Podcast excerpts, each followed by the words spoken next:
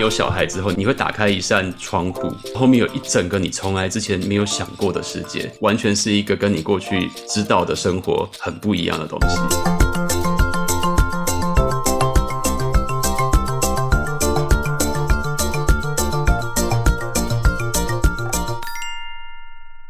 大家好，欢迎回到三脚猫实验室，我是 Angel。今天在实验桌旁的有 Mike。大家好，我是 Mike。还有天豪。Hello， 大家好。我们今天呢，因应听众的要求，我们想要来讨论一下 Work-Life-Balance。就其实基本上我们这群人应该都某种程度的工作狂吧，不然我们也不会念到 PhD 了。对，不存在 ，work life 不存在，这是幻觉。Work 就是 life 了，work 就是 life 。好可怜啊。没有，但我必须说，我个人还是偏闲散一点点。对，我是从大学就是会念不下去，就把书盖起来，想说反正脑袋不清楚，我也不会考得好嘛，啪，然后我就去睡觉的那一种。那我知道麦克常常。code 写一写就没日没夜。我觉得我的 work-life balance 还需要加强，需要自己给自己很大的提醒，才有办法稍微平衡一下。天豪呢？你觉得你是个工作狂吗？我其实完全不是啊，我有时候觉得我可能 life 放得太重了一点。让大家了解一下每个人的工作狂的程度。那我觉得我们今天有一个大原则，只是想要尝试展现出每个家不一样的状态，但没有要告诉你说谁才是最好，或是怎么样才对。那麦克，你的个人自我实现有什么想法呢？我们一开始想到 work-life balance，我在 Happy Hour 里面就跟若晴讲说啊，我觉得没有 work-life balance。可事实上，我们两个私底下有讨论过，我们觉得你要先定义 work-life balance 是什么。果然是 PhD 写论文，写论文没有啊？对啊，要先定义。因为很多时候，你的 work-life balance 其实跟你的人生目标是绑定的。如果今天你的人生目标就是你想要家庭并不是重点，或甚至你还没有家庭。那当然对你来讲，你的工作跟生活可能就可以比较极端一点，就比方说在一段时间内你所有的时间都投入在工作上，但剩下来的时间可能又有一段空白，然后那一段空白你就全部都拿去游山玩水。我觉得这个是可以做到的。那也有人就是你已经有了家庭，你的目标也稍微做了一些调整，因为你可能比较进到已经不是那种入门级的职位，可能在考虑到个人的健康，这样子下去，你的设计出来，你的 work-life balance， 你的想象就会差异很大。是有中年危机了吗？啊，没有没有，我是觉得我真的看到，不只是发生在我身上，发生在我身边朋友身上，我可以看得到这样的变化，就是怎么样在你那个时间点知道你那个时间要什么，我觉得是你找到 work-life balance 的不二途径啦。你要讨论 work-life balance， 一开始一定要先有这样的认知，不然就会你说你的，我说我的，完全没有交集，这会非常有可能。嗯，对，而且我觉得每个家的状况不太一样，还有每个家的状况随着时间的不同，小孩的大小会有很多，就是它是一个动态需要调整。天豪不是有一个名言吗？对啊，我们都做生物的嘛，那基本上生物里面没有什么定律啊。就你当初找出所谓的 central dogma， 到最后也发现其实也是有例外嘛，就是那个 balance 那个平衡，就像刚刚 Angel 和 Mike 讲的，不同的人就有不同的平衡，不同的时间点同一个人也会有不同的平衡，不需要因为我们说什么或者是隔壁的阿姨说什么你就觉得糟糕了，我的平衡不对了，他才是对的。其实有时候真的不需要太紧张，重点是回去听你自己的内心，看看你周围跟你最亲近的人，去了解那些你的关系，然后这才是你去找到你所谓的平衡的方法，不需要因为其他的外在因素给你自己太多的压力这样子。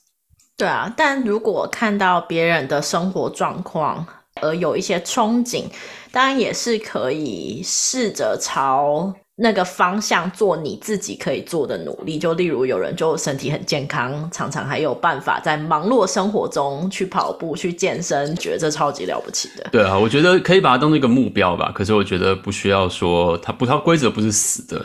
我们也常常去听很多演讲嘛，你会听到很多就是很成功的研究人员，他们一些大师，他们可能直接就跟你说，我当年就是在实验室工作7天20小时不回家，然后你就会觉得说，哦，原来要这样做啊，就会想想说，哎，那你的家庭呢？你的小孩呢？对他们来讲，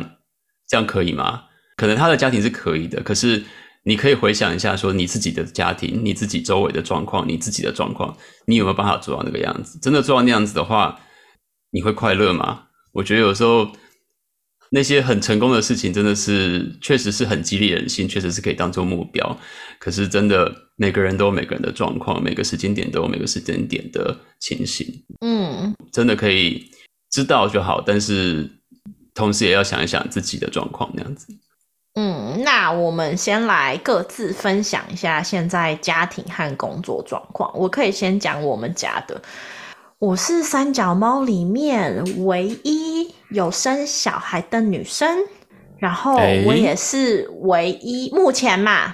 对耶，我也是唯一生了2个小孩的人。我们是其他3个人都是爸爸了。对，我们6只三脚猫里面3个男生都各自有1个小孩，对，3个女生里面目前只有我有2个小朋友，而且全部小朋友都是女生。对，这不知道为什么。对耶，很棒啊，妹妹党。因为我的小朋友是偏小，现在是4岁跟1岁多，就是还在为小朋友的吃喝拉撒睡而操心。然后我现在的工作是 Postdoc， 我可以很直接的说，我为什么在做 Postdoc， 就是为了我小孩。现在的 Postdoc 是一个比较有办法有弹性的工作形态。老公是工程师，工作也蛮稳定的，但是比较辛苦的地方是他每天上班开车的距离蛮远的，就是单趟不塞车也要至少1小时。就会变成说接送啊什么可能都是我负责，然后小朋友一有任何意外啊，就是生病了或是班上 COVID 全部停课，就是我要去接小孩。对，那这样子其实我老公那边压力也蛮大的，因为他也会有一种下班一定要赶快冲回家，不然就会看到一个崩溃的老婆加2个在吵闹的小孩这样子。那这就是我们家的状况。Mike 呢？我们家就是只有我工作，然后我太太有一些零星的 part time， 但是我们的时间都还算蛮弹性的，因为我是写程式嘛，那有很多东西是可以就 remote。就是远端就处理掉，所以有需要接送小孩，我其实就可以回家接送，这是没有问题的。那我们家妹妹是已经在小学了，所以状况就比较不一样，她不需要这种照护型的照顾，可是她需要的是陪伴比较多。比方说像是写作业啊，但或者是说完成一些比较有趣的大型的事情啊，或者是陪着去运动啊，这样的活动。对，我们家的形态比较像是这样。天好呢，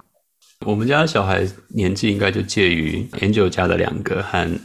Mike 家的1个之间。我家的小孩也小一嘛，就是 first grade。对。那我们的工作的话，我跟我老婆都还是 postdoc，所以我们2个的工作弹性就大概都是属于 postdoc 的弹性那种状况。基本上都还是可以进实验室就进实验室，但是临时有什么事情必须要去做的时候，也不会说被绑得动不了那样子。但你们都还是做 wet lab 的，就是要动手做实验的。我们2个都是一半 wet 一半 dry。 对，我们2个就半湿半干，真的半湿半干。对，感觉大家也都 somehow 因为小孩有各种工作上的调整。你们有没有什么家庭时间是你们觉得最重要的？我们家的作息其实还蛮固定的。我们家最重要的大概是会想，如果在家吃的话，我自己都会做，所以会希望可以在家做晚饭，吃晚饭。其实我们家晚上就也是因为这样，所以晚上的时间其实卡得蛮紧的。嗯，像我就是下了班回家，然后去学校把他接回家。学校的时间结束之后，还有送课后辅导，接回家之后做晚饭，那真的是拼死拼活赶再快，大概最快是6点6点半才有办法吃晚饭。但是我们也不希望他太晚睡，因为像我女儿，她隔天早上是7点45要到学校，所以蛮早的。对，我们是属于就是芝加哥这边的话，上学时间据说是有3个时段，就是7点45、8点45，好像还有9点45的。然后反正你早上课就会比较早下课这样子。他们好像 是每天可以决定的吗？不是不是，就是不同学校应该会有就是属于一个时间。他们好像是芝加哥的公立学校系统，大家的上课时间排的错开，避免就是所有的小孩在同一个时间全部都挤上路，然后把交通塞爆那样子。那应该也是考虑到校车的调度吧。校车调度就是另外一个故事了，就是应该可能也是啦对，不过总之就是我们家刚好现在学校是属于最早的那一梯，所以等于说你小孩也不可能太晚上床睡觉，也是。所以然后但你又不可能说我今天吃完饭然后5分钟之后就说去洗澡然后去睡觉，这也做不到嘛，所以变得其实你中间的时间都要抓得蛮紧的。不过就是我还是会希望就是晚饭就是我可以在家做，然后自己做，然后给他吃，然后吃完之后我们、就是基本上就是整个晚上，就是晚饭到他睡觉前，不管是我或者是我老婆，我们都会陪着他，然后算是我们的 family time， 我们陪他做事情、陪他做功课、讲故事，看他想要干嘛。对，那我觉得这就是必须要陪的，我觉得这是你付出的这样的时间，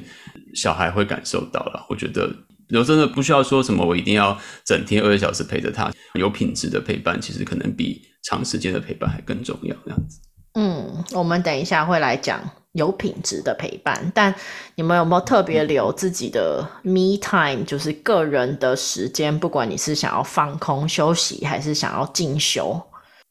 我就是他睡觉之后啊这也是他早点上床睡觉也是有好处的，等于说他睡觉之后，我们就可以开始都做自己的事那样子。比如说撸三脚猫啊，对，像现在这个时间，你说 me time 吗？你最重要的 me time， 你会留下来做什么事？我基本上是得要硬挤出那个时间啦，因为我觉得我们家的作息是吃完饭之后，有的时候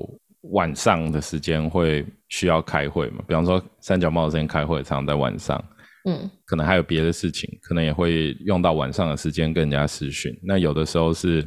就是工作上可能认识的朋友，稍微因为现在都远距了嘛，有时候稍微跟人家维持一下关系，然后 update 一下进度啊，这也常常发生都在晚上，所以晚上的时间有时候不是我要讲电话，就会是我太太要讲电话，所以我们就必须分配好这个时间，然后就是互相 cover 一下。今天我有事，明天你有事，然后就分别在没事的时候陪伴女儿这样子。对，我觉得可能一开始的，就是在我女儿小时候比较挑剔一点，会希望说，都不要用电子设备相关的东西，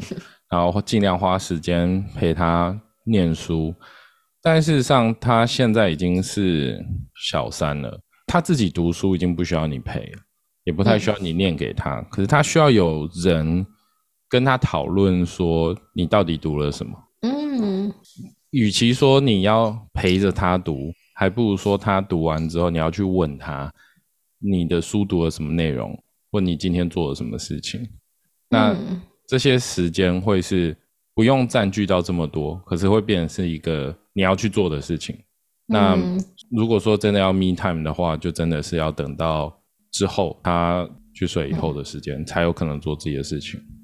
但我现在其实某种程度上也有点避免把 me time 延长的太长，以至于在睡前的时候一直还在想事情，然后就会睡不好然后就会很糟，就会恶性循环没有，我觉得我自己跟天豪刚刚讲的那个状况有一点点像，就是因为我老公在他开车回来的中间，就会变成我在接完小孩以后要1打2，有时候小 baby 会要我抱，然后就一边抱着一只，然后炒菜，然后这时候就是我们家大女儿可以看 iPad 的时候， YouTube 有那个小朋友的版本可以计时，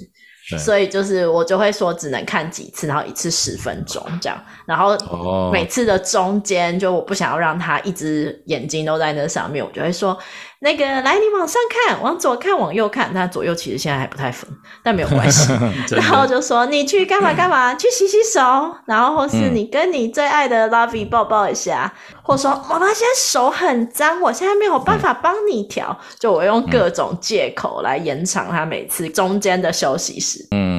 但是我还是会让他看，不然我真的没办法，至少一个看了一只是安静的，我可以只要搞一只在家炒菜。我觉得真的是有的时候真的是活下来比较重要。对，有一个朋友就是他们家是3胞胎，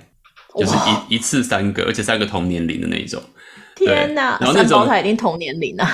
就我意思说就是不是家里有3个小孩而已，那3个小孩还年纪一样。那超可怕、啊。然后那种就是，比如说我们出去吃饭的时候，他就直接3个平板丢给小孩，那我完全理解、啊，就是那个真的是活下来比什么都重要，管他什么对小朋友有吃东西就好。对，每个人只要活，就是自己爸妈也要活下来、啊。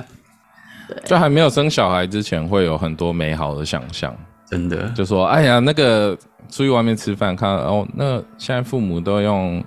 它叫 Electric Pacifier 3C 奶嘴， 对，去让自己的小孩就是专心吃饭什么，你会觉得啊那样很糟，但事实上很多时候我们看到就只有一个切面，也许这个父母他已经快崩溃了，对、啊，我其实有这样的经验，就是出去玩或是等吃的，然后等非常久，然后你已经工作一整天了，你已经快累炸了，父母2个人都已经没有体力了，坐在餐厅里面，菜还没有上，如果小朋友还在旁边乱，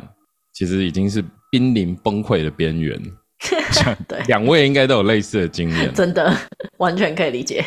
可以补充一点啦，我们家的个性可能没有办法完全就是什么在小朋友5岁之前都不让他使用 3C 产品，所以我们很早就让我的女儿学会自己算时间。那一开始试的时候是用那个沙钟。就是沙漏吗？沙漏，对。我刚刚讲沙钟，好糟哦，因为我第一个想到的是 sand clock， 然后是用沙漏。可是我后来发现他也不太知道，那个时候他对时间长度也没什么想法，而且他时间快到的时候他会变很紧张，所以后来就很简单，我就说那里我们家有买那个 Echo Dot 嘛，就是 Amazon 的那个会跟你讲话，就跟他计时多久？对，我就直接跟他讲，你设定时间10分钟，然后10分钟到你就停。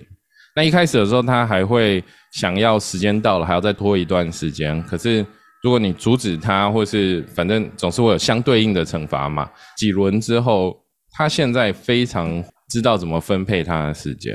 所以现在我女儿她就会自己去使用 Echo Dot， 她就会去分配时间，用完就没了，她也不太会闹。像这些卡通其实每一集的片长都蛮固定的嘛，所以就是他看哪个卡通的时候，他自己也知道说这个卡通他今天只能看1集，然后那个卡通他今天只能看半集，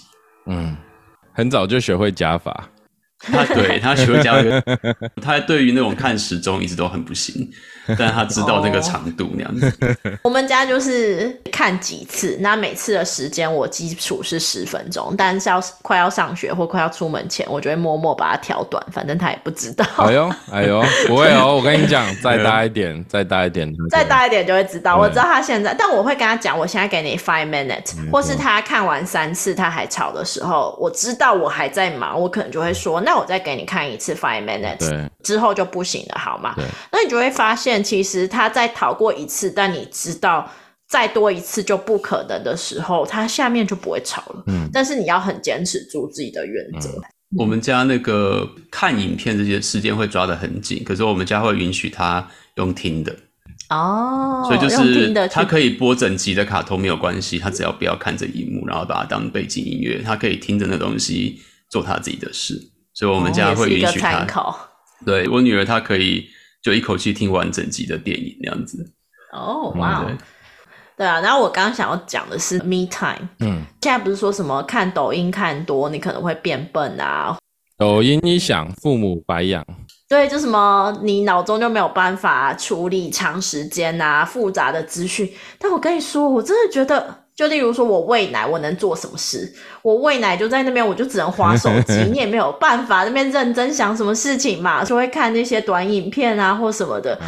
然后或是好不容易把小孩放去睡，真的就只想放空。嗯，所以要跟大家说，如果你真的只想放空也没有关系啦。嗯，不要追，我真的每个人放空的方法也不一样嘛。如果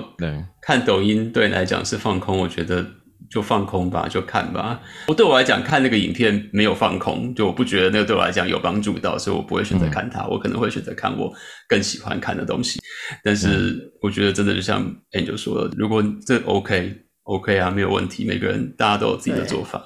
没有，我只想要告诉大家说，我就烂，我就废，没有关系。我就烂，跟你没错，我就烂，我就烂。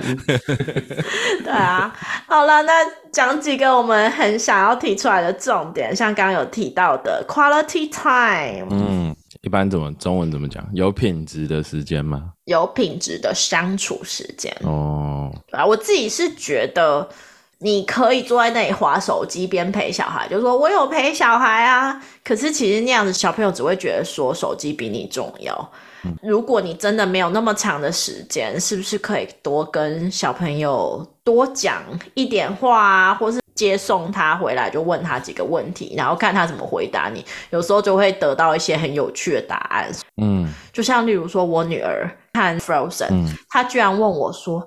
为什么他们可以在晚上出去外面跳舞？他们不用睡觉吗？就是你要去问他一些问题，然后他或是他问你的问题，你认真回答，就会觉得诶，对耶，为什么是这样呢？嗯，对，那我这就是跟小朋友能多做一点互动或什么，好像比较好。但其实有时候我也是很想要只滑手机，嗯，但还是有时候提醒自己一下，把手机放下。嗯，其实我觉得是这样啦，我有点想法跟大家分享一下。很多时候有所谓有品质，是指说你这个人在那个空间里面，你现在是把专注力放在跟你一起分享这个空间的人身上。嗯，就好比说大家在餐桌上，大家一起吃饭，这样就是有品质吗？不一定，而是说你今天吃饭的时候你在聆听别人在讲什么，就是你的小孩今天去学校他经历了什么，或是我们的伴侣跟我们说了什么，那这个东西是有品质。如果你只是坐在那里然后好像在一个对话，可是如果我跟你讲话你就你一定不会感受到有品质。那为什么会这样？原因是因为其实一般日常生活都很忙嘛。那很久以前我们也讨论过，就是人生大概分成大脑执行运作大概分两种状态嘛，一种就是 doing mode， 一种是 being mode。 对这个有兴趣可以去看去读那快思慢想。我们之前是不是也讲过这个？对啊，但因为我最近在读快思慢想，然后就它有更系统性去陈述它大脑中的机制。不过不管怎么样，其实概念上很简单，就是我觉得这是一个演化后的结果，在某些情境之下我们会就一直操作，我们不会去思考。然后也有另外一个状况是你会速度慢下来，去慢慢去思考，去处理你眼前的这个工作。好，如果今天大家都在这个空间里面，你如果不是 being mode 而是 doing mode， 快点吃，赶快吃完。其实说真的啦，久了以后你也会知道，你魂不在这里啊，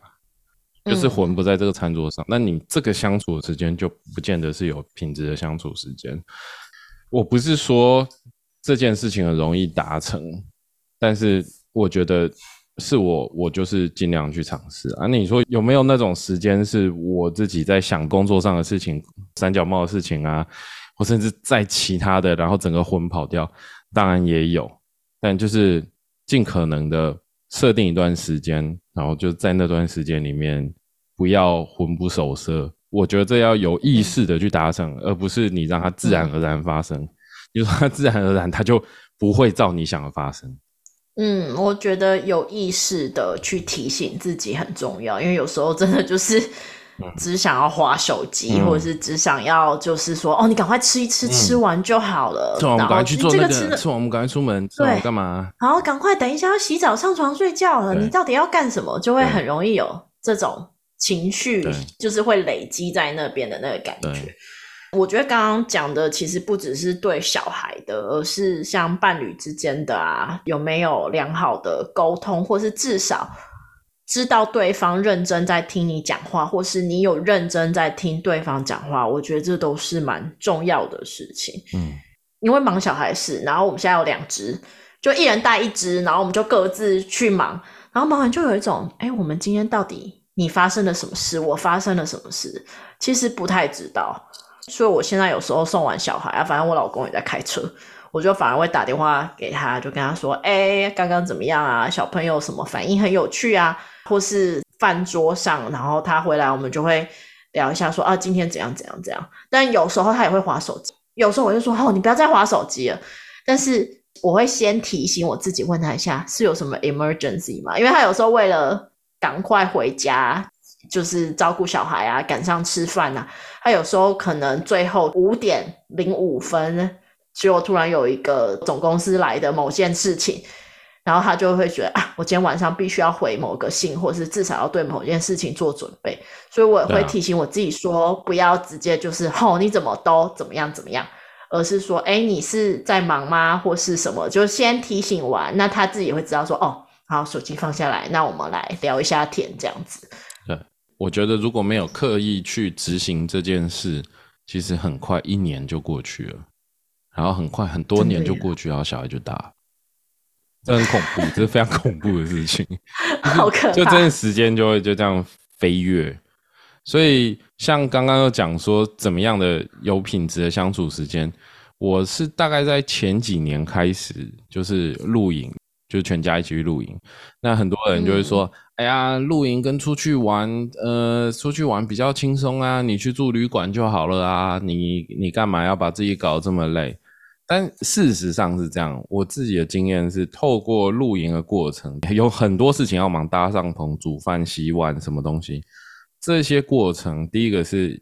有比较大的机会，你可以稍微把你的手机放下来。虽然现在加州这边收讯还是太好了，所以山上通常都会有收讯。以前在 St. Louis 的时候，出去就没有收讯了。可是这是一项嘛，就是你稍微可以远离一下 3C 产品。然后另外一项是，就是因为这些忙，你才有可能说强迫大家那个时间要在那个空间里面。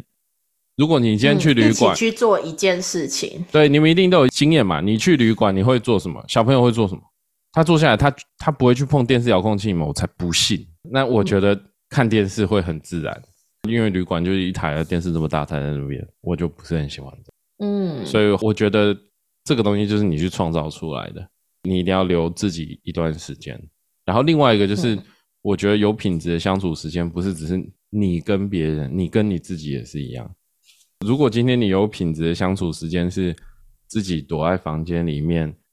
就是脑袋什么都不想，就一直看手机或看影片，也许这是一个当下比较自然的反应，但我相信应该还是会觉得全部都做完以后还是蛮累的。我自己有这样的经验啊，就好比说我从来没有觉得我打电动是可以充电，有的人可以，但我从来没有觉得我打电动可以充电。就是因为我发现我做完这件事情以后，我反而更累，那我就没有办法。那你就得要去找到自己的节奏。有的人运动的时候其实会一直想，脑袋会一直动，那他就觉得他留给他自己相处的时间就是运动。我其实蛮喜欢去运动，而就是会觉得啊，我的人生还在进行中。尤其就是你知道，妈妈产后体重真的回不去我觉得这很不公平。可以的，对，加油努力，一定可以的。哎，没关系啦。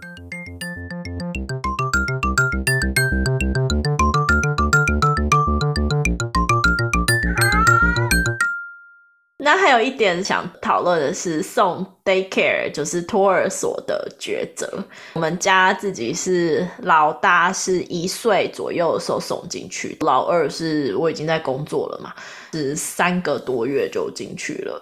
我觉得送 daycare 让我觉得很开心的地方是因为我知道我把他们教到很好的 daycare， 虽然我花很多钱，就是这真的是为了自己 career 的延续，职涯的延续，我不想要让我的履历中断太久。对，但是我觉得送去以后，你的人生可以稍微去审视你到底现在要什么，然后需要什么，而且小朋友也会学着跟别人相处啊，很幸运找到很不错的 daycare， 我觉得我还蛮开心，就是小朋友都在那边过得很棒这样，而且跟其他家长的相处啊也让我学习到蛮多的。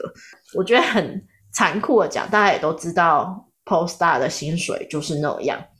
其实送一个还好，但送两个我其实是亏钱再去工作的。我觉得可能要跟大家解释一下，就是美国 daycare 这个东西啊，就是美国公立教育是从应该是在台湾的幼稚园大班才开始，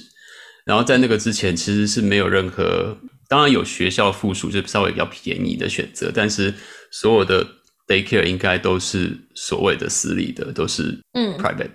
美国这种地方你就知道，只要是 private 就是很贵，很贵。对，那个就是基本上以 Postdoc 薪水就是。差不多就像 Angel 讲的，你如果送一个小孩大概就至少是一半的薪水打进去，两个小孩就是一个月的薪水就没有了，至少是这个样子。当然还要看你所在的地区，我觉得这是在美国生活然后有小孩的家庭其实多少都必须要面临的抉择，因为毕竟我们都是离乡背景，我们没有所谓的家庭在那边支撑。就是在台湾常常就是你会说哦，反正生了小孩至少爷爷奶奶外公外婆可以顾一下，或者在这边你会看到很多美国家庭他们的小孩他们的爸爸妈妈可以就帮忙顾着，他们可能顾的程度没有像台湾有的时候会介入的这么深，但是他们需要帮忙的时候其实都可以有人来帮忙。但是对于我们这些留学生来讲，你生了小孩在这边你常常就是你就只能靠自己。我们讲的是留学生嘛，真的照顾小孩的时候你基本上没有办法工作。像我们当年我女儿是那时候是4个月，我们也是送 daycare。然后我们一开始那时候还好傻好天真，觉得说送 daycare 好可怜哦，觉得有一种没有尽到完全的父母的责任，我们好像应该要好好的陪她。送 daycare 有一种把自己的责任分担出去，好像某种程度来讲抛弃了一部分的感觉。所以我们一开始是选择是135送3天，然后24我们还可以就是至少在这个阶段我们还可以多做一点。但是我们很快就发现完全行不通。242天待在家里，我们不管设计的再好，两个人基本上都是完全没有办法工作。对，所以我们大概试了1个多月之后我们就决定不行，就是5天都得送那样子。那当然就是烧钱。我觉得就是把小朋友送进去反而可以让你专心做你该做的事情的时候，你不会有一种我又要工作但小朋友又哭了，然后你心情就会急就会烦就会乱，没错，那你可能就对小朋友更没有耐心，没有耐心，真的，对，真的，或是你就会对他很烦躁。但其实我现在我就是把小朋友送进去，然后我每天去接他们，我都觉得我的小朋友怎么这么可爱，然后或是他飞奔跑向你的时候，你都觉得哦，妈妈好爱你哦，就是这种感觉。然后所以我就觉得说，那如果因为这样，我可以把我自己的生活形态给弄好，甚至其实我送他们出门以后，我就会反而先回家，把家里先很乱的地方先稍微整理啊，打翻的牛奶啊，掉了一地的面包屑啊，或是衣服先丢下去洗，我再开始我的工作，反而可以趁很多零碎时间把很多事情给收拾好，会让我很烦乱的事情给收拾好，我就不会就是工作完接完小孩回到家，然后看到一地的脏乱，然后我就会很物质。可以因为这样子让小朋友也去玩啊，去社交啊，然后或是有不同的刺激啊，我都觉得其实蛮好的。就不要觉得好可怜哦，小朋友这么小就去。我是觉得如果你必须要去工作，这也是一个选择，但是如果有余裕可以在家带，不是说在家带就不好，那真的如果父母真的有办法好好的陪伴小孩，真的是很棒的一件事。我自己是在其实反倒不是 daycare 的时候，是在 pandemic 的时候，我有一个很深的感觉，就是那时候 COVID 刚刚开始，所以就是不能去工作，然后 daycare 也关了，所以跟小孩待在家。然后那时候其实我想每个家庭那时候应该都遇到一样的状况，小孩在家了你必须要跟他在一起，然后你要怎么工作，然后你要怎么陪小孩。我自己大概就是有1到2个礼拜的时间就是非常非常的挣扎。然后那时候其实现在回想其实那时候蛮痛苦的，我白天很想要工作，可是我女儿她非常需要人陪她，然后变成是我陪她的时候，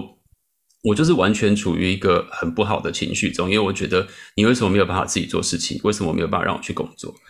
我就大概挣扎了一个多礼拜之后，我有一天终于决定，如果在跟我老婆工作状态允许的状况下，我会选择我白天基本上就完全不工作，然后我就陪她，然后她就很开心，然后呢她睡觉之后我就开始工作燃烧自己。刚刚有说过嘛，因为我其实有做一部分是 dry lab 嘛，在电脑上可以做的事，所以我那时候就是她睡觉之后我就开始我的事情。回头想你会觉得其实你后来那段时间，虽然当你不是一个比如说6小时的工作时间，你可能顶多就是3小时，但是那3小时的工作的心情跟效率绝对比你白天的6小时在那边跟她纠结来的好，而且你白天我女儿感受到你陪伴她的那个情绪各方各面的品质来说，也是远远高过那种6个小时在那边挣扎的状态。有的时候真的就是你必须要找出一个你自己可以接受的方法，就当然很多人觉得说我不可能在她睡觉之后还工作3小时，那在那个状况下我觉得那已经是我在那个当下能够找到的最佳解了。 对，我平常把小朋友送进去，然后把家里弄完或各种杂事做完，我也觉得我一天真正认真工作可能就3-4个小时，但是你在那3-4个小时真的就会超级开 turbo， 就是会有一种然后吹下去，就是你的效率反而是蛮高的。对啊，而且我其实真的觉得我在那一开始纠结那2个礼拜，我自己回头想是觉得对他蛮愧疚的，因为觉得说我这段时间其实并没有自己找到一个很好的状态，然后让他也觉得很难过。他很想要我们陪伴，但是我没有办法好好陪他，而且还会甚至把一些连带产生的负面情绪也加诸在我们两个之间相处的关系上，然后我觉得他好像也很可怜，因为他其实也这也不是他愿意的。对啊，对。现在还有一点是，我觉得小朋友慢慢，像我家老大现在是4岁，就开始可以上一些才艺课啊，或是有一些同学之间的人际交往，或是有小朋友可能会想要 play date， 我就开始觉得 baby 的时候是你很劳力，然后或是你可能会担心东担心西，但是他就在那里。开始小朋友大了以后有社交啊，有在这里的学制啊，很多东西我都不太知道，就变成我要跟着他一起摸索，开始有多一些劳心的感觉。麦克，不知道对小朋友不同阶段你有什么见解？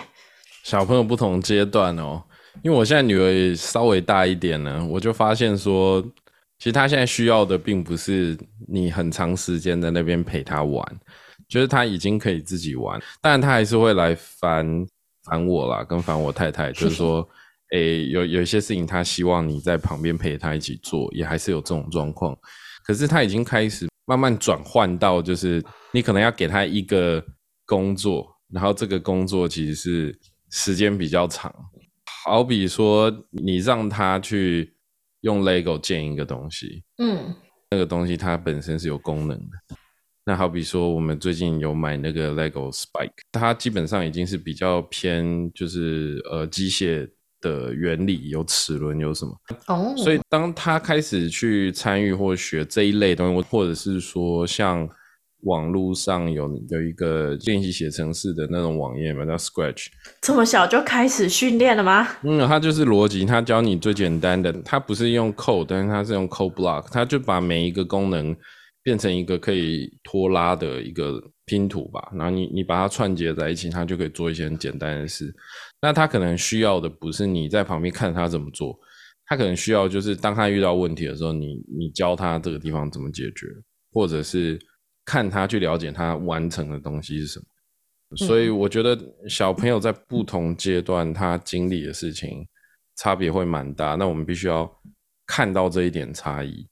刚刚天豪有提到嘛， COVID 那段时间刚好是我女儿幼稚园要毕业，那个时候一被关在家里，我第一个很强的感受就是我发现我女儿长大了，有很多事情我都不知道她竟然会可能我更是一个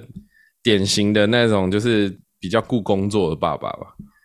因为我们家其实就是只有我一个人工作，那所以在那个当下看到那一瞬间就有一种原来你这也会，我女儿什么时候长这么大。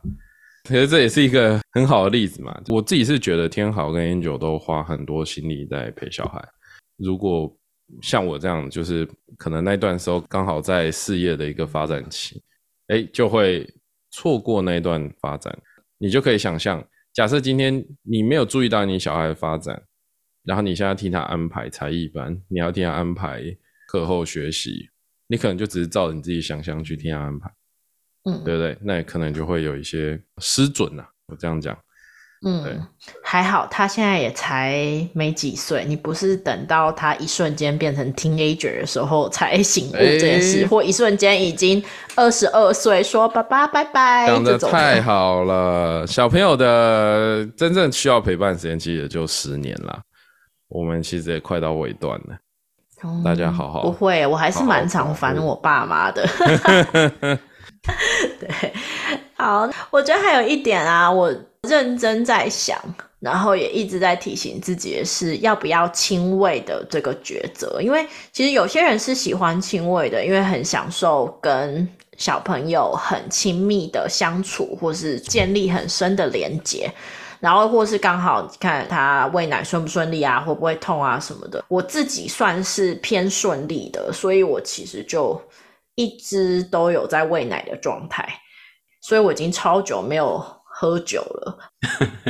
我上次去开 conference， 然后我都觉得我好像酒鬼哦，因为我露出的渴望好像有点过强，好像像酗酒一样，但没有，我只是就是好久没喝，总算可以喝一点点了，觉得开心。对，一直要提醒自己的是，你自己很顺不代表别人会顺，不要变成母乳党。对，就不要变成说啊，你干嘛不喂啊？啊，可以吧？这很方便。就我会尝试不要去对别人的决定做出任何的评判，就是 judgment 的那种感觉。就我不希望当妈妈已经够累了，不要再给别人无谓的压力。但如果他只是生第一胎，不知道这件事情该怎么样，或是可不可能，我就会说哦，这个你也许可以挤奶啊，或什么啊，什么什么很好用，那我就会推荐。但是我会尝试就是啊，不过也不要有压力，如果你就是要回去工作，或是就是没有奶或什么的，就没关系，小朋友也都可以长很大，长很好啊，对不对？真的没错，真的每个人身体状况不一样啊，不是每个人都可以亲喂，然后也不是每个人的工作状态都可以让他可以长时间持续亲喂嘛。然后另外还有小孩，就是像我们家也都是亲喂，就是我女儿这般玩，就是她大概从出生之后只喝过大概不知道3次配方奶吧。但是我们家的状况是，我女儿其实她很不擅长从奶瓶喝奶。我们那时候试了好多不同奶瓶跟奶嘴的组合，但是他就是喝得非常不顺，就再加上我老婆她觉得亲喂对她来讲也很不麻烦，然后她也觉得还蛮顺。就同样我们当下也是在那个时候，就是还没有满月或刚满月那个时候，正是最忙乱，就是你根本还什么东西都还在摸索的时候。那在那个当下，其实你能够想的事情其实也没有非常多啊，就是你真的是找到一个当下最适合你的解法，然后做起来很顺的时候，其实你就顺顺的做下去。大家都会说亲喂好像很多好处嘛，什么之类。不过真的就是，比如说大家都说什么亲喂的小孩会得到很多的，就是妈妈那边来的那个抗体啊什么的，所以你可能会比较健康啊，比较不会过敏啊什么鬼的。对，但是我要说，我女儿从出生到现在只喝我大概了不起3口配方奶，对，但是她现在7岁，就是过敏的乱七八糟，那个对，就是对，就是什么，就一天到晚在过敏。所以真的那个，我觉得就找到一个属于你自己最适合的方法，然后其实小孩都会长大的，也不要被道德绑架。他们只要都有吃饱，小孩都会长大。这我就想到啊，就是我在我们家老二大概8、9个月的时候，我有去一趟 conference， 就是我第一次离开他。他在学校他就很不爱喝挤出来冰过的奶，他就嫌他很难喝，所以他在学校都是那种只喝2口或是不喝。但是连学校老师，因为我们家老二是偏小只的，都是好，那我们把这个跟什么东西混在一起，看他可不可以多吃2口，就是很认真的在喂。结果我去 conference 的那几天，带去的每一瓶喝光光。嗯，所以生命会找到出路的，他自己知道自己要怎么样可以活下来。对，我那时候在我去开会之前，我就有请教我的儿科医师，儿科医师就跟我说，才几天而已，你就去吧。嗯，而且健康的 baby 是不会饿到自己的。没错。对，那所以我们这件事就当然，如果你小朋友真的有什么问题，那可能就没有办法这么的放任。但是我真的觉得，哦，你平常不喝，我每天在那边挤，你平常都不喝，现在是怎样？对，就是说觉得还蛮贼的，但是好啦，他没有饿到自己，还不错。好，再来，我们还要再讲一个是家里的劳务分工。我觉得我要先讲一点，就是像那个，虽然这好像有点年纪了，就不知道大家有没有看那个《月薪娇妻》？有。因为我有点年纪了对，但是月薪娇妻啊，他的特别篇里面呢，就是他们两个已经结婚了，然后女主角怀孕的时候，男主角就眼神发光的说，我一定会好好帮忙的，我一定会做好一个父亲 blah blah blah。 然后通常大家以为女主角要很感动，觉得哇，我真的是跟一个好男人结婚了。不是，女主角超生气，就说你说什么帮忙？帮忙是这样的吗？这是我们两个的小孩，帮忙是指这是我一个人的责任吗？就对女生而言，就是有时候男生自以为自己好像做很多了，可是其实不是帮忙，用词不太正确，但有时候要想下说，那可能会是一个让你老婆很不爽的两个字。对，不知道你们有没有什么这样的经验，或者你们家里的劳务分工啊，谁做饭啊，谁干嘛的，就是怎么样去分担。我觉得刚刚好像比较少提到的是像麦克，因为你是家里的主要工作者，那会变成老婆比较多都是主要照护者。你们家有你特别做什么事情，或是你知道他快不行的时候，你们怎么样互相去协调吗？劳务分工哦，以我自己的情况，当然我再一次强调，我不是一个非常负责任的，就是说在这件事情上面做非常好的老公。我可以这样讲好了，就是以前也有发生过刚类似 Angel 刚刚提到的例子嘛，这都是很简单的小事，就比方说洗碗，你是帮老婆洗碗还是自己洗碗，对不对？嗯，所以这中间其实是有很微妙的平衡，然后再加上太太来的时候是 F2，他就没有办法工作。对对，那当你家里有一个人没有办法工作的时候，你不否认，其实你心理上会出现一个情绪，就是那你平常在家里没做什么事啊，对不对？会有这种感觉嘛？但当然我们都知道这不是事实，尤其是有小孩之后，我也觉得就是心里面偶尔会冒出那样的声音，就是说知道跟想的有时候是两回事。我后来在我们劳务上面，我们没有讲得非常清楚，就是说谁做什么事，到最后其实变成就是你看到你如果不喜欢，那你自己去做，你觉得你看不下去，谁受不了，你自己去做那但是另外一个人做就不要说什么。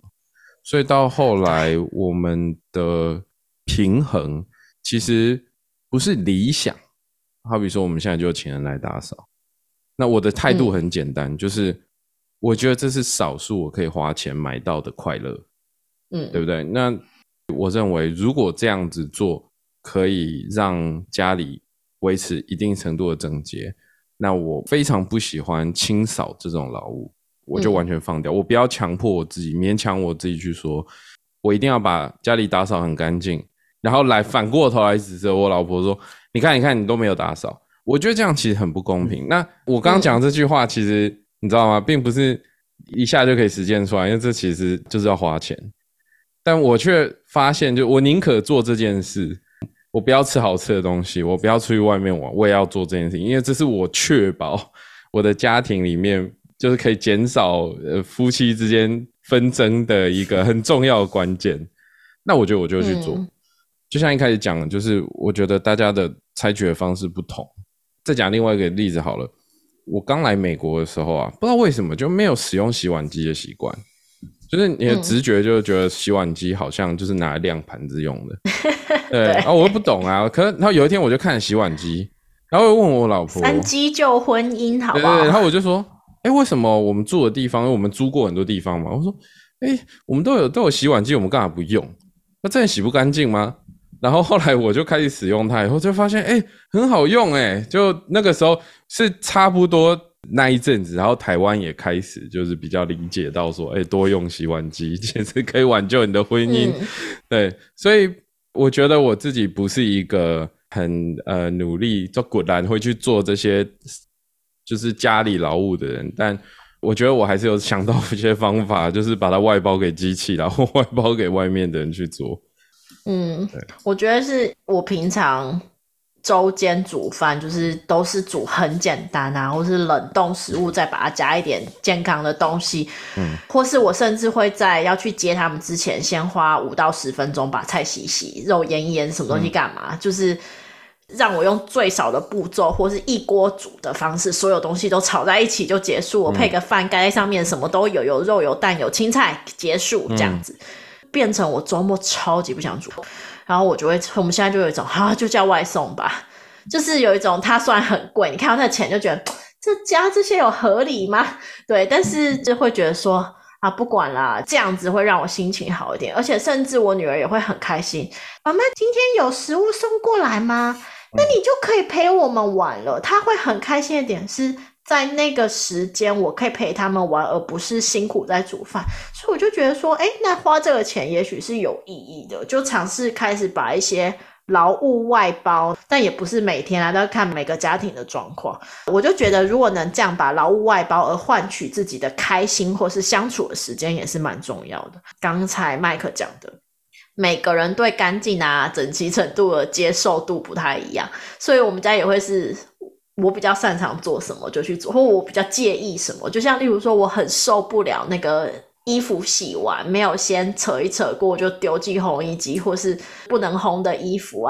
我一定会把它拉好晾好然后再把它折好，所以我就觉得算了，既然这件事情我这么 picky， 那这件事我自己做，对，那就可能就是我知道哪些事情我不 care 的，我就会说你可以去做这个吗，或是那什么时候怎么样这样，就我们两个就会协商，但我知道我自己讨人厌的时候就不要叫别人去做，或是很忙了就请他去做的时候就不要那么在乎结果，就是不要当做一个很讨厌的 partner。 天豪据说是个中破塞的程度没有啦，我是来美国之后就开始自己在家做饭嘛，就开始自己在厨房玩这个玩那个，然后后来就觉得就这个对我来讲算是就像刚刚你不是讲所谓那个就是 me time 嘛，就是大家有自己的时间，其实对我来讲对做饭就是我就是真的是让我会觉得各方各面都得到就是开心，然后也是属于我觉得是一个对我来讲很重要的时间啦，对，所以如果在我们家的话我们没有很明确工作分配，唯一大概有确定的就是厨房里面的事情全部都是我的，他基本上不会插手就是做饭，然后包括后面的就是洗碗什么的话大致上我也会觉得我可以做就做掉那样子，然后当然我们家也是用洗碗机，对，那讲到这个刚刚 Mike 讲的我们家开始使用洗碗机的时间点呢是在我女儿出生之后，因为在那之前我都觉得说我可以用手洗然后顺手洗掉就好，我都觉得我可以处理没有问题，但是就在我女儿出生之后我那时候还是想要自己洗，有一天我老婆就跟我说我觉得你可以用洗碗机，因为你就可以把多的时间拿来做其他的跟女儿有关的事，因为我们现在有多了一个小朋友，所以家里其实需要做的事比以前多很多，那一句话就是点醒了我，觉得说对确实可以不用这么坚持，然后我们就开始用洗碗机，那应该就跟所有开始用洗碗机的人一样，基本上就再也回不去了。没错，然后 对，然后我们家现在你知道我们在 pandemic 的时候有一次我们家洗碗机坏掉了，我那真的是一秒钟都不能等，马上冲去 Home Depot 立刻换一台新的那个真是一天都没有办法接受没错对，然后而且其实开始用洗碗机之后其实你在做菜的人就会发现你的做菜的备料的整个使用盘子的习惯有洗碗机在后面当后盾这件事情带着走，你就觉得说反正我多开3个盘子也没有关系，反正洗碗机洗，对，完全懂我觉得就算没有小孩好了，你开完 party 你要在那里洗碗跟你就把所有东西丢进去就好了，其实我觉得那个差超多的，真的真的对，真的家里如果有洗碗机还没有开始用的人，真的可以开始推一下推一下，他真的洗得很干净。啊，我也要帮我老公说一下，周末几乎都是我老公煮饭。对，就是因为我就已经崩溃，就是我说我不想煮，然后我们就会讨论说，哦，我们今天要退冰什么肉，哦，我们要煮什么这样子。然后当然有时候还是会协调一下，有时候我们两个人的表情是，你现在想带小孩吗？还是你要去煮饭？有时候我就一整天已经被小朋友黏很久，我就说，我宁愿煮饭，现在让我煮好了。就我们两个会有这种对话出现。我们家的状况是。我不知道，我可能是太喜欢煮了，但是有的时候真的就是喜欢煮跟你知道要煮什么或者是两回事，所以我们就有遇过那种，就是我就在那边觉得说我今天晚上要煮，可是我就觉得有点累，但是又可能还没有很好的想法，然后有的时候我老婆就跟我说，我们可以吃外面没有关系，你可以休息一天不要煮，然后会觉得说诶，其实确实也是齁，所以我现在有时候也会开始慢慢的就是把吃外面这个选项加入生活中，然后当做自己的一个调节吧。对，虽然说我非常非常的喜欢在厨房做这个做那个，但是有的时候也确实需要给自己一个休息的时间那样子。对，对啊，那我觉得其实这整个也是文化造成的影响嘛。就我也有听过，就是偏亚裔的家庭里面，就有时候会有一种 by default 就觉得好像女生要做什么或者是什么，但我觉得我们身为留学生出来有一个好处是，通常出来的男生们也有自己独立去做菜的机会了，所以比较有办法自己做事，大家都有独立生活的能力，所以我就觉得其实这样也是蛮不错的。对啊，其实不只是做菜吧，因为其实大家都有自己一个人处理一个房子，不管是你一个公寓，你要清理这个清理那个也好，都有这样的能力嘛，所以大家其实都会做，说真的。对，像我们家是煮菜这件事情，就是我太太负责每天的，就是这种，因为我真的没有像她这么会去想说啊，到底今天要煮什么，明天要煮什么。通常让我想个3天之后，脑袋就枯竭了。我会做的就那些，可是如果有需要，偶尔要吃个大的、比较复杂、比较繁琐的，那我可能我自己会跳下来。我觉得这种个性可能还是有点做实验的个性吧。我常跟你讲说，以前在佛罗里达的时候，我会自己做北京烤鸭，那当然不会每天做。哇，对，可是就是偶尔来一下，这样就还蛮大菜这样。其实做菜真的跟做实验很像，对，很像，而且做出来可以吃，对不对？对啊，而且其实大部分的菜真的，你只要它就是一个食谱嘛，就像你在实验室照着 protocol 做，然后你。该有怎么样的温度什么什么做下去，就尽量避免那种上面给你全部都是所谓的适量的食谱，你找那些比较精确的食谱其实照着做几次不会差，其实就跟在实验室做实验一样，真的。对，好，也鼓励如果还不太会做菜的人跟做实验差不多哟。对啊，好，那我们休息一下。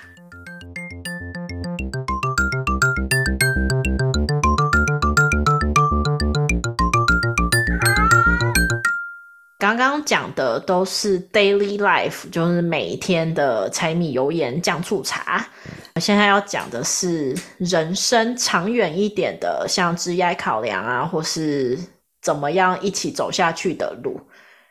那我自己个人觉得，生完小孩后蛮有心境转变的，然后对职业的考量，我觉得对女生而言就是。就从怀孕啊到各种身体的转变，或是我离不开家庭的那种心情。刚刚一开始就讲了，就是我现在还做这个 Postdoc 的原因就这样。但我其实也慢慢开始觉得，哦，因为有老大的关系，我知道小朋友大概到什么时候，也许我可以开始稍稍放手，或是我可以慢慢去充实自己，去做下一个阶段的准备。我觉得我的 Postdoc 大概明年中后我就会开始非常非常认真的找工作，我就有开始在做像 informational interview 啊，然后我也知道我现在目标的工作大概是哪一类型，所以我就会尽量的去聊，然后尽量去展开触角。那我也知道我理想中的工作形态大概是怎么样，但是我对于我要去工作的这个职位会是什么，或是有没有这样子的职位，或是有没有这样子的弹性，我就是不知道的，所以就是我现在处于一个职涯探索的中间，大概有对我现在目前的 timeline 有一个时间表这样子。那 Mike 呢？我觉得我并不是在小孩之后就立刻有办法做出改变。那个时候我有小孩的时候刚好是博士班的尾段，所以其实就是收尾，准备写论文，然后赶快找一份工作，因为那个时候我知道我不会去当 Postdoc， 所以我赶快找一份养家活口的压力。对，养家活口。我那个时候其实一开始就有一个很强烈的想法，就是 I need to put food on the table。 对、就是非常单纯就是很本能需求满足需求型的这样思考。但有一个闪过念头的事情是，我需要某种程度上再变成一个比较好的人，我才有可能去支撑一个家庭。这讲起来其实有点抽象，它概念其实很简单，就是我看过很多人在家庭的过程中，他觉得家庭是一个包袱，是一个负担，然后我今天为了工作，都是为了你们，所以我有小孩以后，你们都是我的负担。然后随着小孩越来越大，这负担的感觉越来越强烈，然后终于好啦你们去上大学了，好棒啊，我要来过我的日子。我觉得我们上一辈，可是这种人会不会常常我要来过我的日子，就发现我根本不知道我的日子是什么、就是剩下来的是什么、这个你讲的非常好，有这样的状况，尤其在我们父母辈，我觉得这样的人其实比较多，相对多数。我那个时候就有一个很强烈的感觉，就是我如果还没有确定我现在要做什么，我要确保我的选择要跟我的家庭的需求要脱钩，然后我不能把我的工作上面带来的那种不满意或不满足投射在我的家庭身上。那我自己只是有一个很强的这样感觉啦，那我就觉得尽量朝这方向去做。所以有小孩之后，我就开始做比较多的探索。那现在职涯的选择，可能因为后来我说在 COVID 的时候，那个时候都待在家里嘛，所以我就非常确定，就是我以后找的工作要有弹性。因为当我有弹性，我又可以一部分的时间远端，我其实可以跟我的孩子有更多的互动，我就不需要说一直在那边觉得好像我工作回来之后，我还要用剩余的能量去跟我家人互动，比较不会有这么强的那个需求，那我才比较好去思考工作以外的事情，你的生活到底是什么。我那个时候很强这样感觉啦，所以有你说对职涯考量有没有影响到，这绝对是有的，绝对是。对啊。那我想要补充一点是，我刚刚那样讲说我明显是为了我的小孩做出这样的决定，但我并不觉得我是牺牲。我知道我的职涯我有暂缓，但是我还是努力在充实，在积蓄能量，然后往下一阶段前进。那会让我有这样子的想法的原因是，像我妈妈自己本身其实是家庭主妇，她当年就真的是为了我跟我哥，所以她就没有出去工作了。但她其实当年大学她是第一名毕业的、拜托，我都觉得妈我拖累你了这样子。但是我就问我妈说，你有没有觉得当时不做这个决定？但我妈就很认真的跟我说，不会啊，我觉得那就是我当下最好的选择。我妈就一路上用这个当下最好的选择，可是她持续的充实自己，然后她去做义工，然后跟人还持续有互动啊交往。她发现她义工做得太好了，就还被抓进去。她后来有在台中的国立自然科学博物馆，就是开始做有点像是助理类似这样子的工作，就是慢慢的持续累积，但他没有办法变成一个持续的 career 这样下去，就变成比较像是约聘职啊，但是他人生一直过得很精彩。所以当初的第一个抉择点是一个，但是你人生也许会因此走向改变，但只要你愿意一直持续努力，你可以成为你喜欢你想要的状态。那当然也许就错失一个大好机会，或是因为我妈的一堆以前的同学，什么医生、老师、律师 blah blah blah， 但是每个人的抉择不一样。那我当然还是心里有一点为我妈惋惜，因为我妈真的是一个超级强超级厉害的人，但是我会觉得那因为这样我们家有很紧密的关系，那我也希望他带给我们的爱可以继续带给小朋友，所以就是让我有这样子的思考，所以我尽量不要用一个牺牲啊奉献啊就是怨怼的感觉来说都是你们这样，我就不想这样，因为这是我的决定，这是我愿意去做的事。对，我也同意，不要变成什么就我家妈妈欠栽培那种状态。对，因为我觉得我们已经过了那个年代了，我们现在的资源比较多，然后你有比较多管道，说真的，不管是对一个家庭的男方女方或甚至就是 partner， 你其实做很多事情有很多弹性。我常常会感觉到就是在家庭当中其实真正局限的与其说是你的资源，我不否认有时候是真的是资源稀缺，但是我觉得很多时候跟我们的想法比较大的关系，我们被自己的想法局限住，或者是我们没有想透彻。就像职涯考量好了，你 work-life balance， 我们讲这是 work 嘛，可是事实上 life 其实是什么，跟 work 中间的那条界限其实很模糊的。我刚刚一直在思考一个点，就是如果今天我花时间在个人的成长上好了，职业的成长上好了，那请问这个东西我是要算在 work 还是算在 life？ 这很 tricky 嘛，这是一个很奇妙的问题嘛。你把它想成是 work， 你的评估的方式就跟你把它想成 life 是不一样的。但我们都知道其实绝大部分的情况下就是没有这种明显的界限。你也可以说那我就再也不要去思考我的职涯生涯也 OK， 这也是一种选择，但我觉得去定义怎么样你自己会满足这很重要。那这个东西就牵扯到一个很严重的问题啊，就是自我实现嘛，就是你要问的你自我实现究竟是什么嘛，所以才回过头来在一开始讲的，就是假设你对你的自我实现是什么不清楚，你根本就没有办法来谈 work-life balance， 因为其实你讲到 life 也许更目标再设得更远一点，其实跟你的职业选择可能又更没有更大的关系哦，而是你这一生到最后端的时候，你看到什么东西你会满足。那 Angel 妈妈也许对她来讲，因为一开始她没有办法踏上一个职位没有关系，可是可能到中段的时候觉得说其实一个幸福的家庭其实是一个更长远的目标，那其实这也是 life 的一种选择。我觉得这些东西慢慢要稍微厘清一下，我们才会更清楚知道说你自己要的是什么，才比较好安排。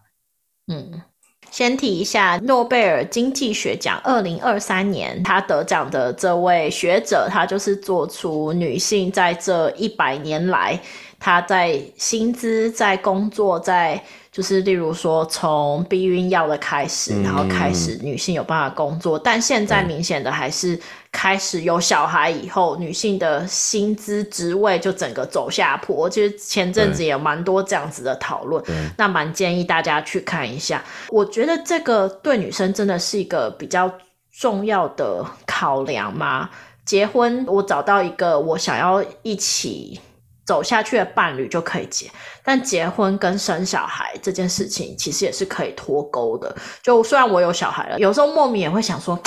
不婚不生幸福一生，就是我会觉得哇，我的经济重担会小很多就默默觉得就是例如说我没有生小孩的朋友他们就是可以尽孝，就是他们可以带爸妈去做邮轮之旅，而且还两边爸妈都带去，我就想说我现在完全没有钱可以请爸爸妈妈出去玩我就自己觉得我是不是超级不孝的。然后我朋友就说了一句说你养了2个小孩，你算一下你 daycare 的钱，你可以带他们去做邮轮几次。我就对，所以我觉得就是这是一个抉择问题，对女生真的是蛮多有职涯中断啊，或是社会责任中的必须啊，或是喂奶你就是真的必须要停下来做某些事情，或是例如说像妈妈天生就对那个婴儿的哭啼的音频比较敏感，真的我们就有试过 baby 在那里他睡一下翻一下他哀一声我真的会起来。我老公他平时睡眠品质以前也没有我好，他可以在那里继续打呼我跟他一样我明明睡眠没有比较好，睡眠品质也没多好对不对，但是小婴儿哭我爬不起来对，可是我真的是因而翻个身，我真的就有办法起来，心真的是被牵动的，所以其实对女生来讲也是比较大的负担。所以你看为什么三脚猫三个女生只有我一个有小孩，对不对？但我没有说大家一定要生孩。你在 Q 一下我很微哦。而且另外就是我也是我女儿哭一点点我也会起来的人哦。哦，好好好，有生物就有例外，好，不要用那个。没错。应该是说我不是说另外两只女生三脚猫怎么样，而是说对女生而言这真的是一个比较重大的决定。那我也希望如果一对夫妻在踏入这个抉择的时候可以有更深入的讨论啊，或是了解自己接下来要面对的是什么，然后两个人可以做更好的 partner， 我觉得有点这样子的提醒吧。对啊，而且真的不想生也不用硬生，没有什么就是社会老化我们要生社会责任 whatever 什么高知识分子需要生小孩，算了吧，拜托，天将降大任于斯人也，我不用这样。对，我觉得家庭不管基于什么理由，反正家庭再怎么样都是两个人，至少两个人嘛。这个家庭成立的关系其实应该是要满足里面所有的成员，所以我觉得就像刚刚 Angel 说的，自己要有很好的沟通，然后讨论，然后两边要能够找到一个符合你们两个都觉得可以的答案吧。也许不是答案，也许只是当下的一个做法，它可能不见得是很好的答案，或者不是未来10年都可以用的答案，但是至少在那个当下找到一个可以做的方法，然后就去做。我觉得大概也就只能做到这个样子，真的也不会有什么标准答案，不会有什么翻书然后可以找到一个啊，就这样子我们就朝这个方向努力吧，这真的也蛮难的，而且大部分时候大概也都不见得会成功，我觉得。对，其实你知道吗，我最害怕就是在 Facebook 上面看到有人分享就是夫妻相处经验或者育儿经验。没错，那不是说他们分享没有道理，就偶尔有很多人转传的时候我还会看一下，只是我大部分看完之后我都发现有一个毛病，其实你 N 就等于1嘛，啊，你有小孩你顶多 N 等于2，除非你本身是专门做幼教的，或者是就是早期儿童发展，然后或者是专门在处理夫妻关系的，很多时候大家的经验你就是只有那一个啊。比方说照顾小朋友你 N 就等于2的时候，其实你看到那东西这就是一个直性的讨论，而不是量化的讨论。那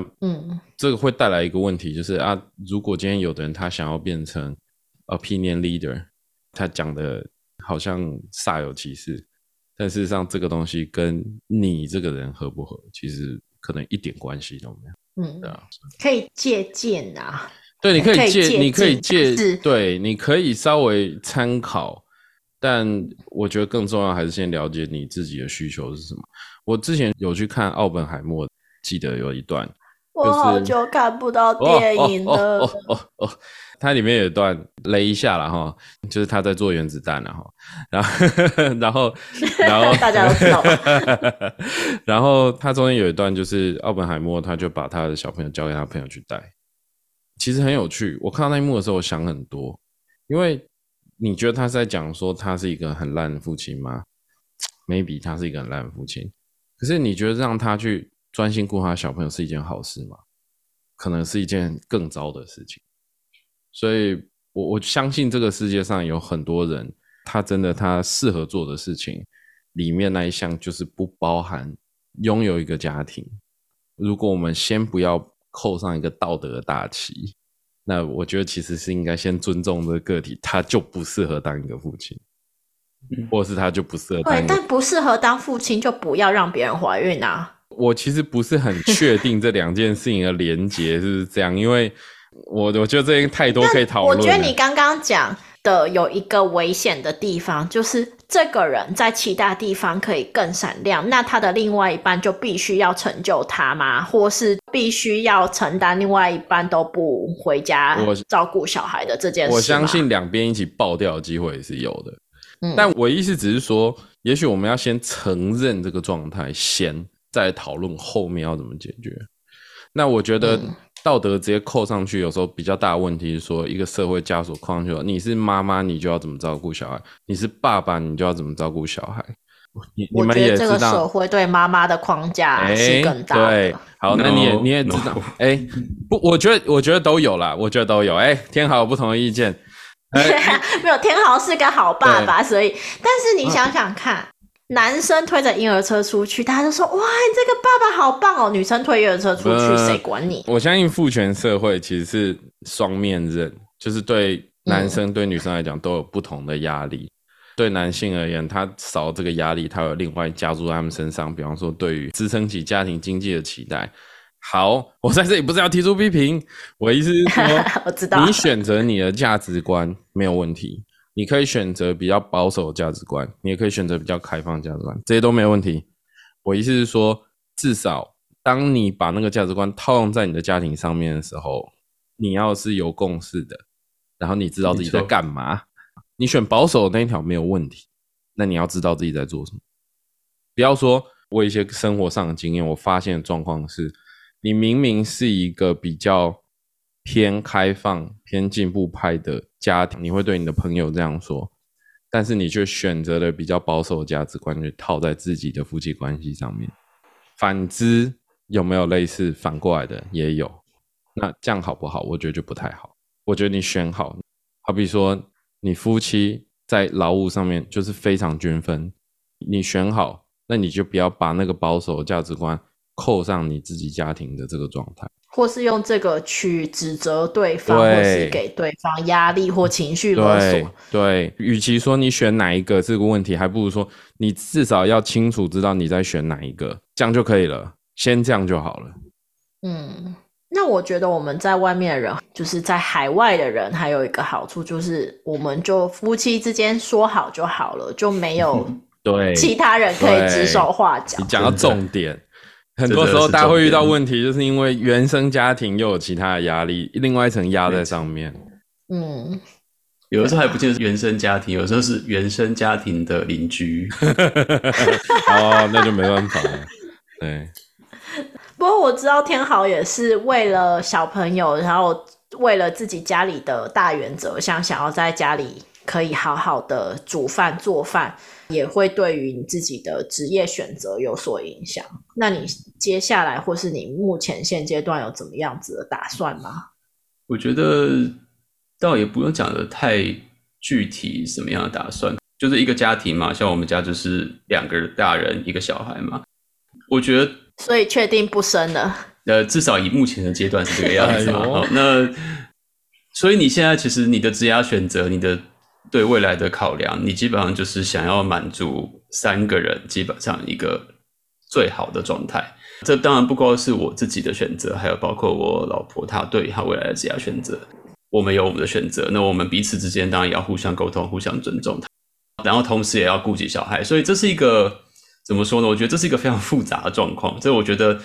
我自己都不觉得我有找到一个最好的解法。那中间你说会不会有人失去了一些，或者是你如果不要用牺牲这个词的话，就是会有一些你可能没有办法达到原本的期待，不管是我也好他也好都有可能。那我觉得重点应该就是想清楚自己现在你把什么东西放在最前面。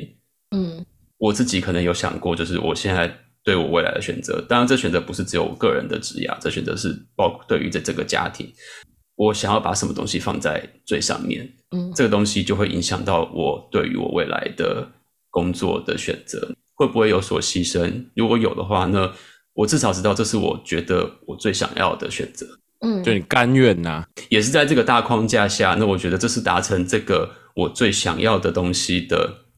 必须要做的事情。对啊，嗯，这就有这个东西反过来抉择我将来可能想要走的路。那如果我今天在这条路上可以走的超出我现在的想象，那当然很好。那如果没有办法，就当然我没有办法帮15年后的我回答这个问题，现在的我来说，我会觉得我愿意做这样的决定，我只能这样讲吧。对，也许我15年后会后悔，就是啊，当年其实应该这样子，我可能就怎么样了。但是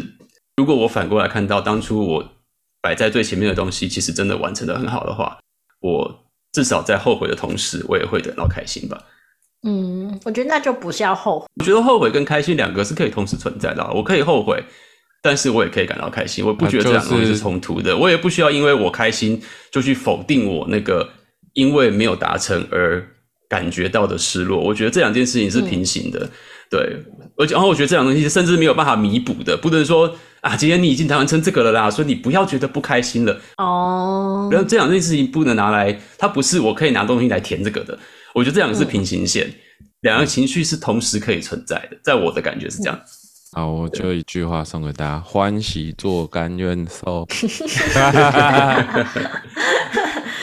对啊，我觉得这一切都是很多东西可以考量的，就例如你开始有小孩，你就还会必须考虑房子买在哪里，或是你房子租在哪里，然后跟工作的地点。如果只是州内的考量跟你去大城市的考量，相信麦克搬去加州以后也觉得贵，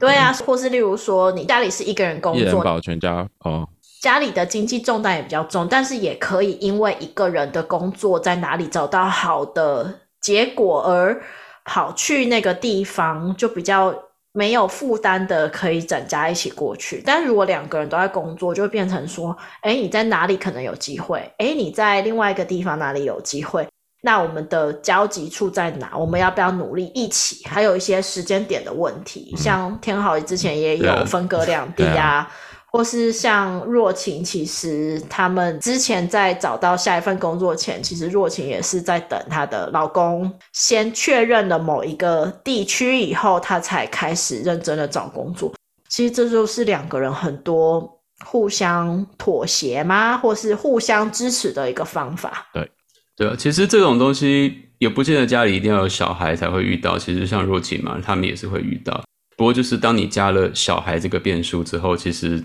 情况会变得更复杂，会变得更难达成那个交集。对啊，对，其实我觉得就总归一句话，其实如果家里没有小孩的人，真的，如果你有小孩之后，你会发现你会打开一扇窗户，然后后面有一整个你从来之前没有想过的世界，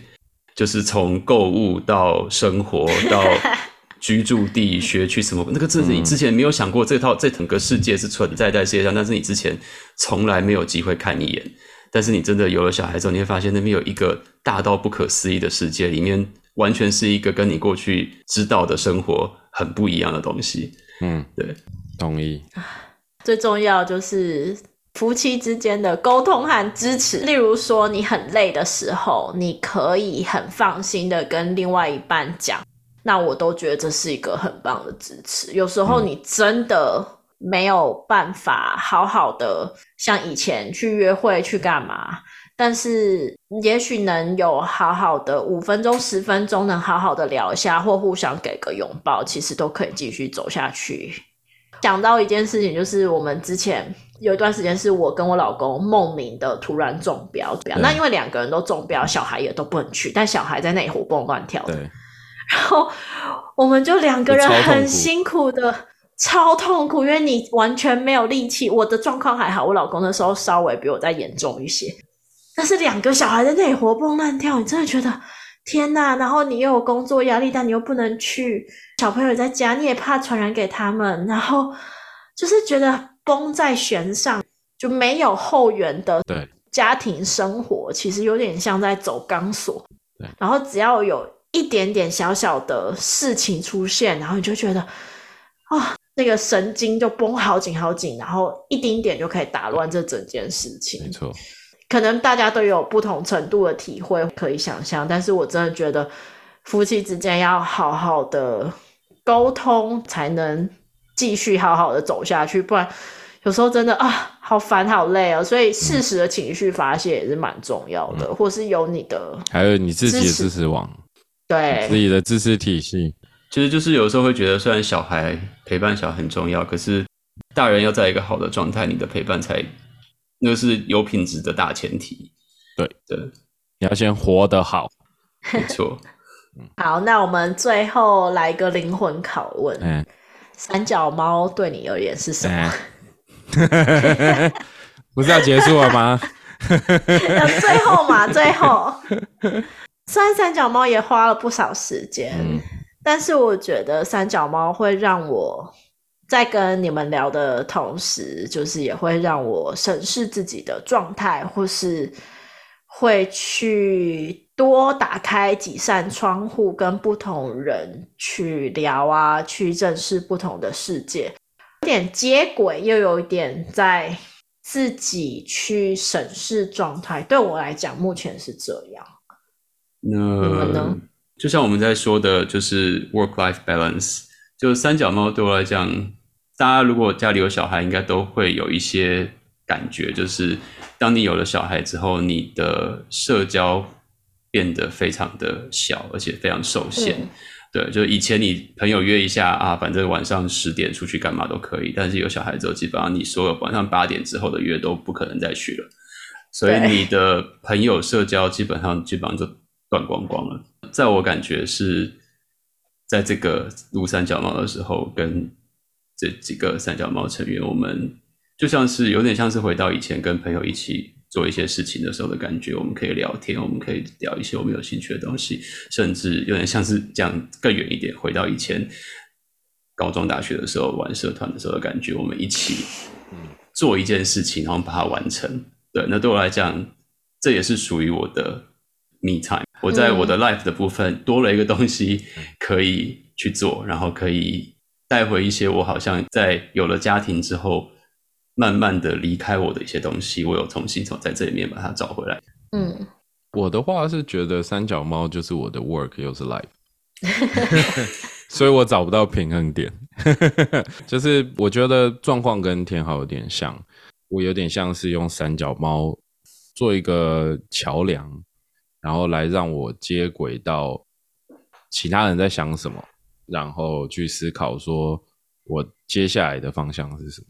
所以当我在看三脚猫的时候，我会特意挪一个时间给三脚猫在做。你说中间做到有没有觉得疲惫的时候？有。有没有做到觉得不知道自己在干嘛的时候？有。但我觉得整体上来说，我透过三脚猫去维持自己前进的这个步调，这是一个蛮重要的时间，然后蛮重要的工作。所以既然是这样子，就请大家多多支持我们，因为工作跟生命都压在上面了。而且你看我们这些人，我们大家要调时区，然后要约时间，还要说我小孩几点睡，我们勤了，我们现在在勤了。哇，请了我们听众。对，没有啦，就是这真的不容易。但是我们也做得有点开心。对，因为像有时候透过三脚猫，你可以跟一些年轻人接触嘛，然后你就会发现说，我算是年轻人吗？你们通通都不算。我现在指着你们，通通都不算。我在讲的是更小一点的。对，那就是会透过这个过程去思考一下，是不是自己已经落掉了什么东西，然后忘记以前某些事情，你在思考上是不是找回初心吗？找回初心也有啦。大概是这样。好啦，那今天我们碎碎念了蛮多，还有很多很细节的生活小分享。不知道真的能带给你什么，但就希望大家有一点点小小的启发，或是陪你开车，陪你做实验，度过一点时间。就是我觉得大家可能都有遇到自己的状况，那我们可能没有办法给你解答，可是至少让你知道说，世界上有其他人跟你一样都有遇到各自的状况，然后大家其实也都还在跟你一样找解答。对，这一切都是一直持续的，必须再找一个假装的动态平衡。然后也必须要一直去有意识的去提醒自己或审视，跟自己的 partner 好好的沟通。没错，那大概就是这样吧，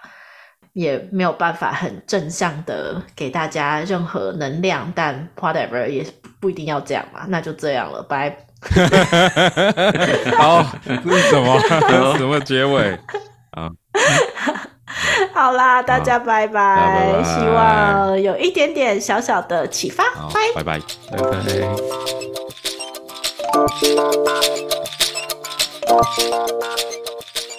拜。本集节目由三脚猫实验室团队制作发行。我们团队是由一群在美国打拼的年轻科学家，希望在探索职业发展、追求专业与生活上的平衡，同时也能保有对自己专业领域以外的好奇心和对周遭人事物的关怀。